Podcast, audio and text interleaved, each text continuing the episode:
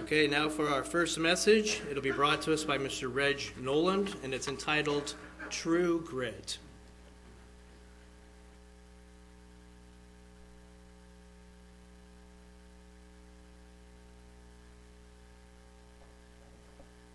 Well, howdy, pilgrims. With apologies to the Duke, John Wayne, I entitled this message True Grit to recognize one of the latest developments in educational theory. Angela Duckworth, in her book called Grit, The Power and Passion of Perseverance, reports how studies now indicate that grit, uh, the ability and willingness to persevere in the face of adversity, is a better indicator of future success than is talent, intelligence, family, wealth, luck, or skill. Duh, tell us something we didn't know. Isn't it amazing how people are getting rich off of telling us stuff we already know? Um, it is the mindset behind former British Prime Minister Winston Churchill's World War II slogan, keep calm and carry on. As the King James Version renders this attitude as long suffering and is closely tied to the concepts of patience and faith. So, last week, I watched as Curtis systematically gutted most of my message in his discussion of patience. but if both, if both of us came up with the same topic, then perhaps this is the message that God wants us to hear. Okay? Uh, this long suffering is a characteristic of God Himself that He wants to see develop in His children. So let's verify that. Turn to Exodus 34, 6 to 7, and we see long suffering attributed to God. And the Lord passed before him and proclaimed, The Lord, the Lord God, uh, merciful and gracious, long suffering and abounding in goodness and truth, keeping mercy for thousands, forgiving the iniquity and transgression and sin, but by no means clearing the guilty, visiting the iniquity of the fathers upon the children and the children's children to the third and fourth generation. Then it's in the New Testament as well. Uh, 2 Peter verses 3. Um, right place. In 2 Peter verses 3 uh, through uh, chapter 3, I'm sorry. 2 Peter chapter 3 verses 8 and 9. But beloved, do not forget this one thing, that one day uh, that with the Lord one day is a thousand years, and a thousand years is one day. The Lord is not slack concerning his promise, as some count slackness, but is long suffering toward us, uh, not willing that any should perish, but that all should come to repentance. Like Curtis, I am so glad that God is long suffering because I'm really a rather slow learner. I have to make many, many mistakes before I learn from my mistakes and do the right thing. So I appreciate the sentiment behind the t shirt slogan that says, Be patient. God is not finished with me yet. Okay? Although God is patient with my mm, spiritual retardation, he does, he, he does expect me to have the grit and the perseverance not to surrender to failure, but to see the journey through to its conclusion. So, what exactly is true grit. Not according to Rooster Cogburn, but according to Ms. Uh, Duckworth, grit is sustained perseverance coupled with passion. Notice the conspicuous absence of intelligence in that definition, along with the lack of talent, uh, along with uh, talent, luck, wealth, and fairy godmothers, and other external factors. People can succeed if they can persevere through challenges and are passionate about their pursuit. So, grit is all about internal fortitude and zeal. It requires commitment, thick skin, also known as stubbornness, and we're replete with that. Uh, so let us analyze these, and, and self-discipline. So let us analyze these two principal components in light of the Christian struggle. Okay, what does it mean to be passionate about something? This kind of passion is not, repeat, not the passion of a French or Latino lover, nor is it the zeal of a newly converted out to change the world overnight. It is not a blazing inferno that envelops a building or a forest, but it, uh, that eventually burns itself out when the fuel is exhausted. Rather, this kind of passion is a sustained, intense desire to accomplish a goal. It is more like the sustained heat of a magma chamber that remains quiet and hot for millions and millions of years. So we need to keep our eye focused on an overriding goal with the lesser goals leading up to it. For the Christian struggle, our goal is to enter the kingdom of God. Okay, so let's go to Matthew 6, verses 31 to 34. Therefore, do not worry, saying, What shall we eat? What shall we drink? Or what shall we wear? For after these things the Gentiles seek. For your heavenly Father knows that you need these things. But seek ye first the kingdom of God and his righteousness, and all these things shall be added to you. Therefore, do not worry about tomorrow, for tomorrow will worry about its own things. Sufficient is the day for its own trouble. Second passage, 2 Timothy uh, verses, uh, chapter 4, verses 1 through 10. I charge you, therefore, before God and the Lord Jesus Christ, who will judge the living and the dead, uh, who will judge the living and the dead at his appearing in his kingdom. Preach the word. Be ready in season and out of season. Convince, rebuke, exhort, with all long suffering and teaching.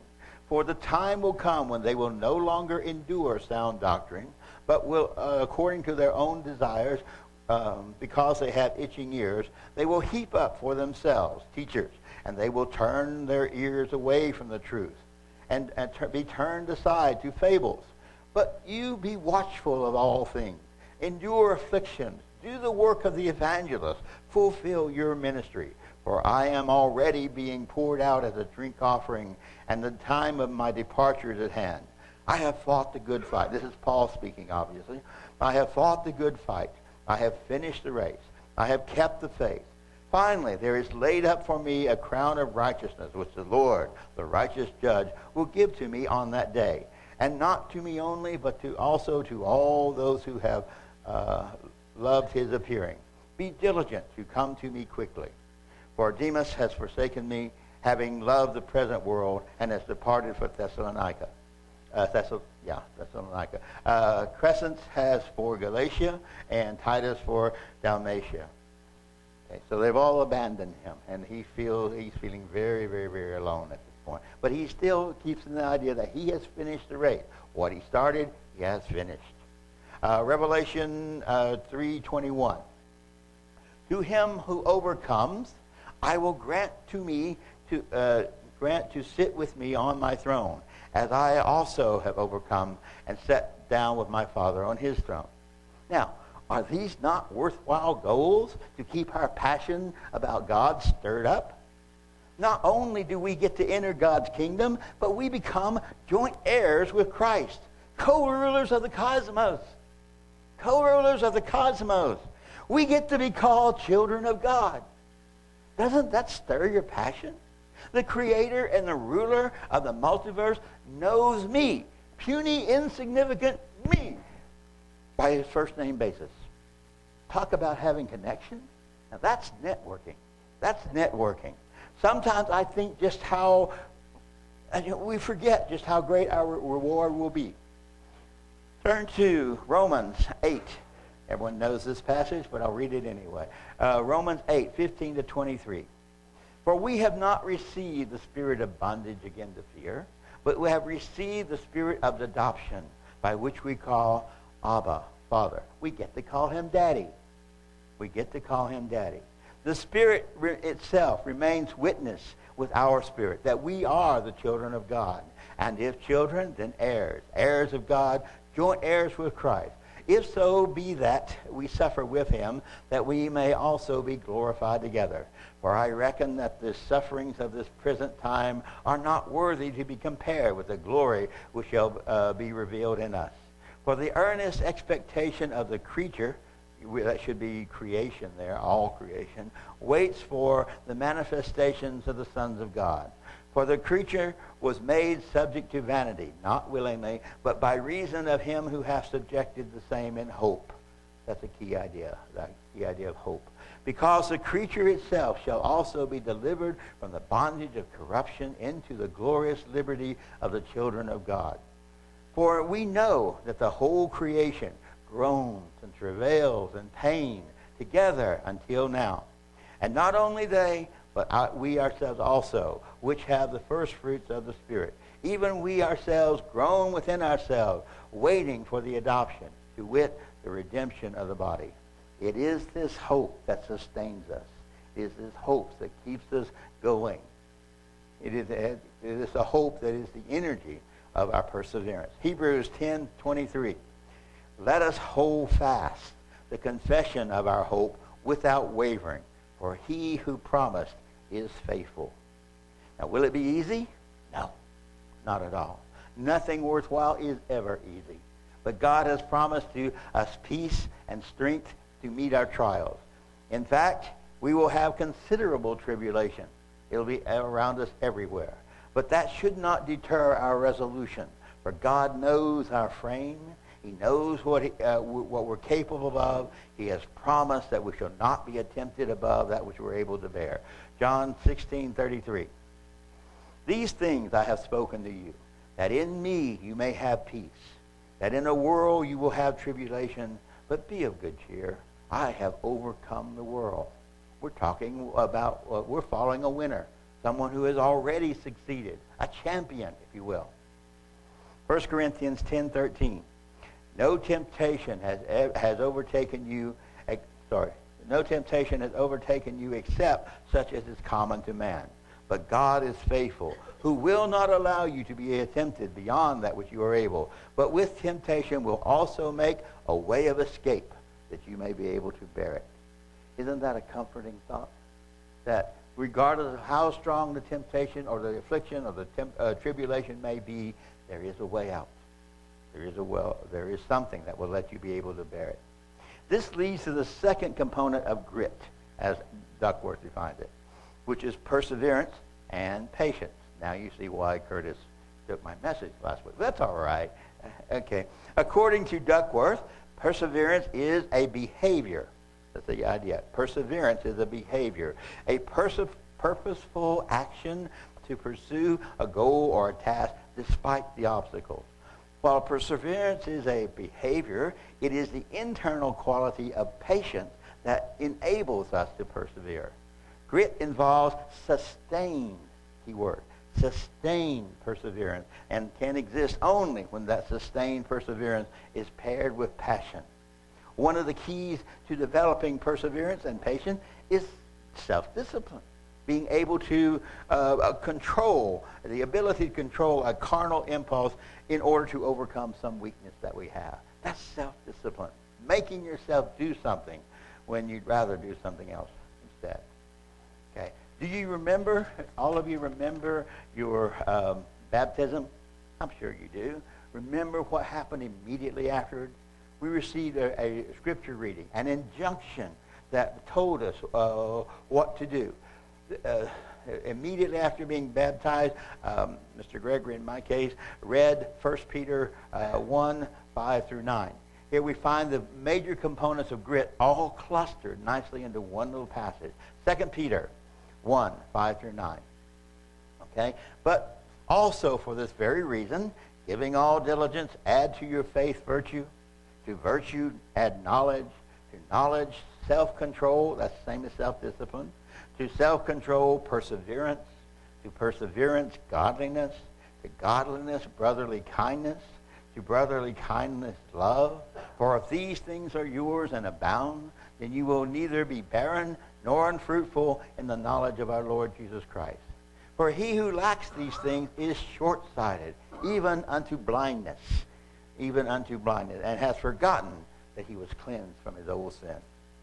Of course, our purpose for developing godly character is to be more like Christ and to embody this love. It's not to work for some kind of reward, but it is to become more like Christ.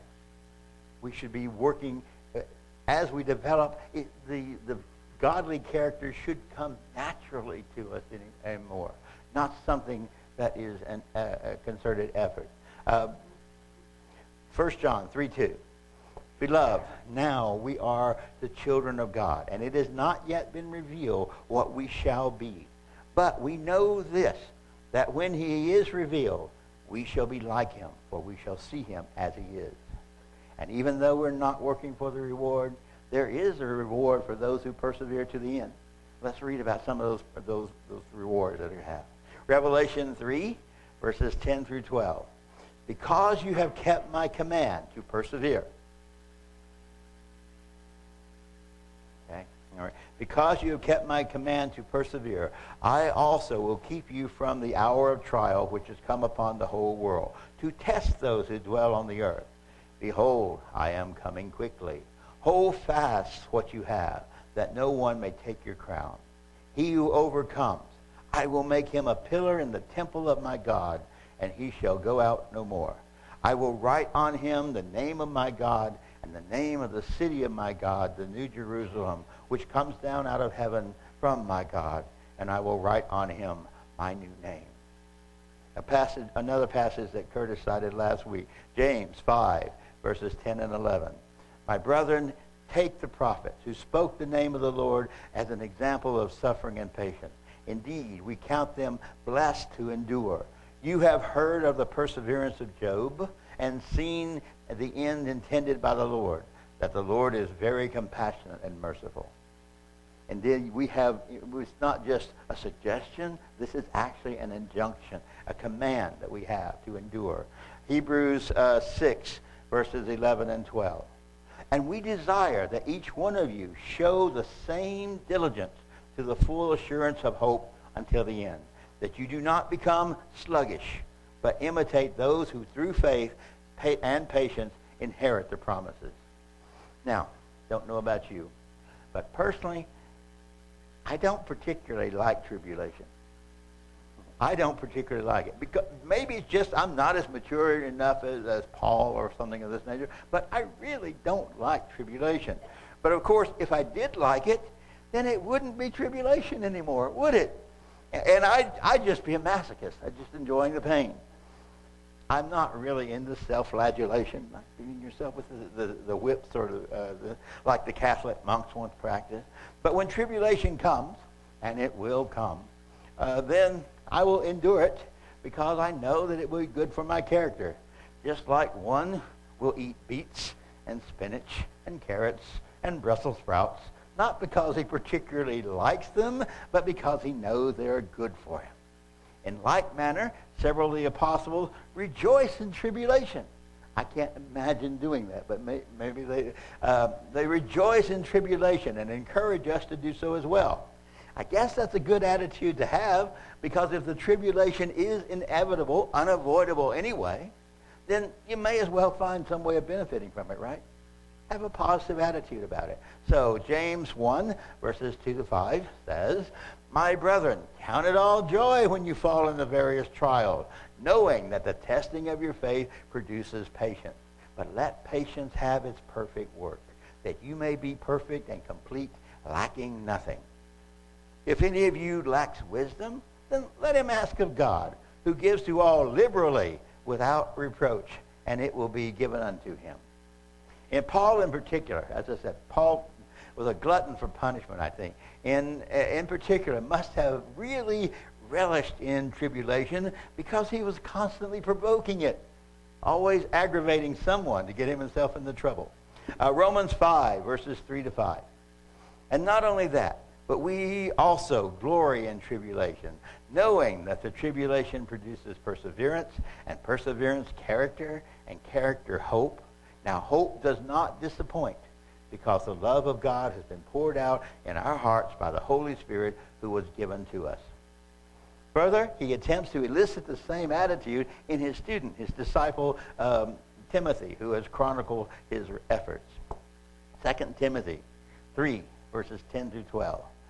You have carefully followed my doctrine, my manner of life, purpose, faith, long suffering, love, uh, and perseverance. By followed here, it doesn't mean he's uh, following in the footsteps, but has recorded it, it's chronicled. Chronicled it. Uh, love, pace, uh, perseverance, persecutions, afflictions, which have happened to me at Antioch, at Iconium, at Lystra. What persecutions I endured. And out of all of them, the Lord delivered me. Yes, and all who desire to live godly in Jesus Christ will suffer persecution.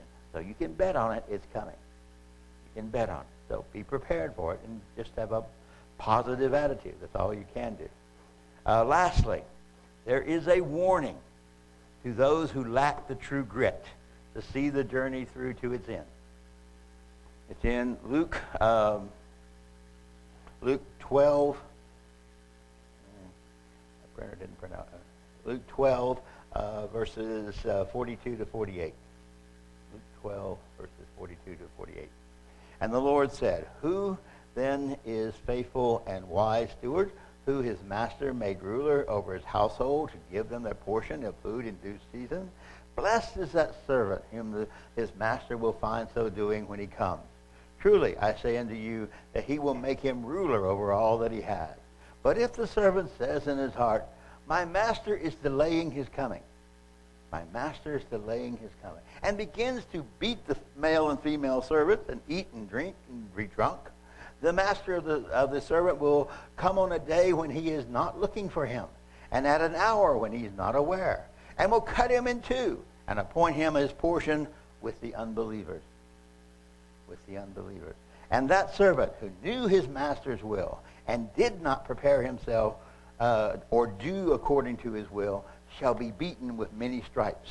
But he did, who did not know, yet committed things deserving of strife, shall be beaten with a few. So apparently there's a proportion to the punishment. If you know what you're doing and you violate it, you get beaten with many stripes. But if you don't know what you're doing, you still violate, you still get punished, but not quite as severely.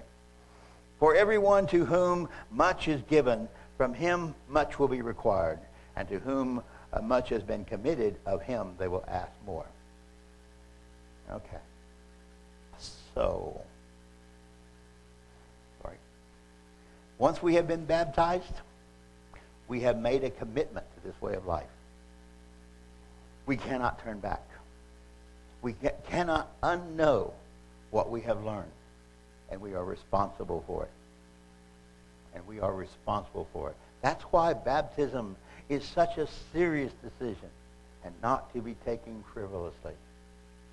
Luke 9 verse 62. Jesus said unto him, No one, having put his hand to the plow and looking back, is fit for the kingdom of God. Perseverance. Is the key. The way is always forward. The journey is arduous, but the reward will be glorious. Well, well, Pilgrim, have you got the grit?